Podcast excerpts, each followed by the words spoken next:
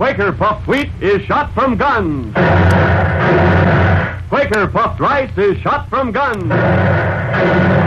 Yes, listen to the roar of the Quaker guns brought to you direct from the Quaker cereal mills, where Quaker puffed wheat and Quaker puffed rice are shot from guns to make them crisp and tender as nuts in November. Now, Quaker puffed wheat and Quaker puffed rice bring you and the Pirate.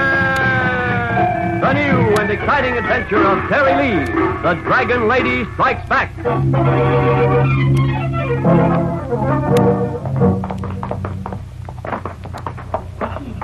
Akim the Cobra, where are you? Who approaches the secret camp of the pirates? Who? How dare you question my identity, you sniveling eel? The Dragon Lady. My humblest apologies for not seeing you more quickly in the darkness. Who are you? Speak up. I am Ain, great lady. Ain, worthless third lieutenant to the master Hakim the Cobra. Has this slobbering buffoon not told you that he and you and all your band of pirates work for me? That I am the master here? Oh, yes, honorable lady. He has told us. Then speak not of Akim as master. And get him. Get him at once and bring him to me. I, I, I cannot do that, great lady. Hakim the Cobra sleeps. I dare not disturb him. So the hulking monster sleeps, does he? Sleeps while our plans go to ruin, while the villagers are yet alive, while the American boy still fails to put in his appearance here, and while the very secret which brings us here is still unrevealed. Egg, how many more dawns do you wish to see? As, as many as the great lady shall permit. Hold up your face, Egg. Hold it up and look at me. Yes, great lady. Take that! Oh, and there is more of the same in store for you, stupid one, if you do not obey my wish. But, but you do not understand. The, the great Cobra, he, he is not just asleep. He wished to be in, in good spirits for your honored arrival. And perhaps he imbibed the spirits in, in too great quantity. Bring him to me and bring him to me now, even if it means dragging him here. Do you understand? Priceless minutes are flying. Even now, I should be seeking the man I've been assigned to get rid of instead of wasting my time checking on you spineless dolts. Go get Hakim!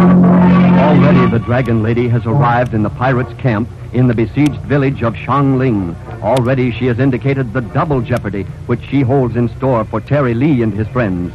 As head of Akim and his band, she will oppose Terry in his hopes to save the village and the American boy.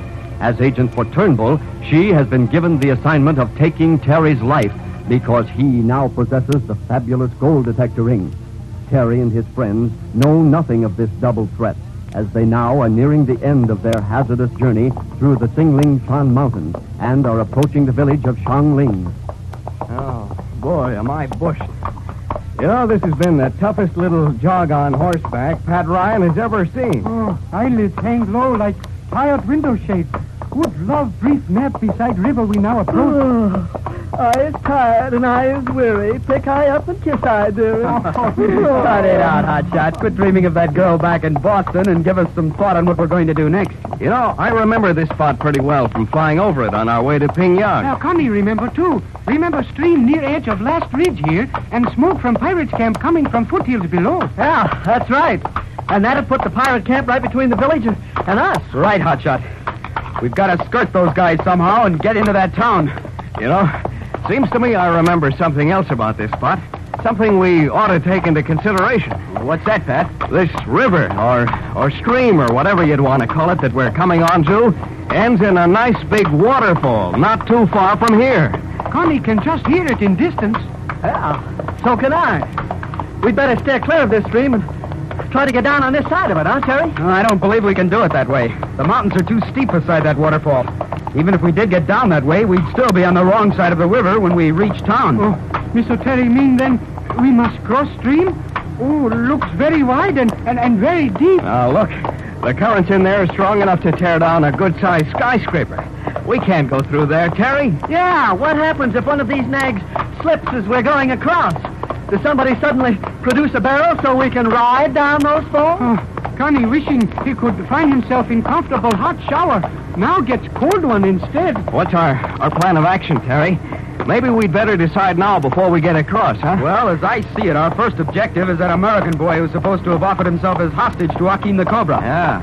When we get across the stream and down toward the foothills, you, Pat, and you, Hotshot, make camp while Connie and I take a careful look-see. If the coast is clear, maybe we can head off that boy before it's too late. Hmm, assuming, of course, that there is such a kid, and friend Akeem hasn't already disposed of him. Kid or not, we owe it to those villagers, friends. We go down there and lend a hand. Now let's quit yamming and get started. We'll cross this stream one at a time. I'll go first. Oh, no, you don't. It's my turn to try a few of the dangers first, son. Pat Ryan leads off on this play. okay, go to it, Pat. But keep that nag steady. We'll be watching just in case. Yeah, do that. As a swimmer, I make a first-class wallpaper hanger. Warily, carefully, Pat guides his horse into the deep and rushing stream. His friends watch silently as man and horse slowly descend into the water, slowly fight their dangerous way to the opposite shore. Pat makes it. Connie follows. And then Hotshot begins the trip across. In a moment, a dangerous and exciting development. But first, say, here's a sight worth seeing. It's watching Quaker puffed wheat and Quaker puffed rice being made in the big Quaker mills. First, huge guns are loaded with carefully selected grains of sun-ripened wheat or rice. Just the finest premium grains. Then, these guns are exploded. That's the actual sound, the real McCoy, as Quaker puffed wheat and Quaker puffed rice are being exploded to eight times normal size. Man, oh man, what a difference that makes. Shot from guns makes Quaker puffed wheat and rice bigger and better tasting, crisp and tender, and loaded with nut-like flavor. No wonder we say, here's another sight that's out of this world. It's a bowl filled to the brim with this tempting breakfast cereal shot from guns. Either kind. Why, these plump, toasty kingpin kernels have come on appeal that stand out. Pour on some milk, sweeten with sugar, and for a super treat, add fruit. For instance, sliced apples or applesauce. It's good and good for you. For nourishing Quaker puffed wheat and rice furnish restored natural grain amounts of vitamin B1, niacin, and iron. Don't wait another day. Ask Mother to buy big red and blue packages of the cereal shot from guns. Get both delicious kinds Quaker puffed wheat, Quaker puffed rice.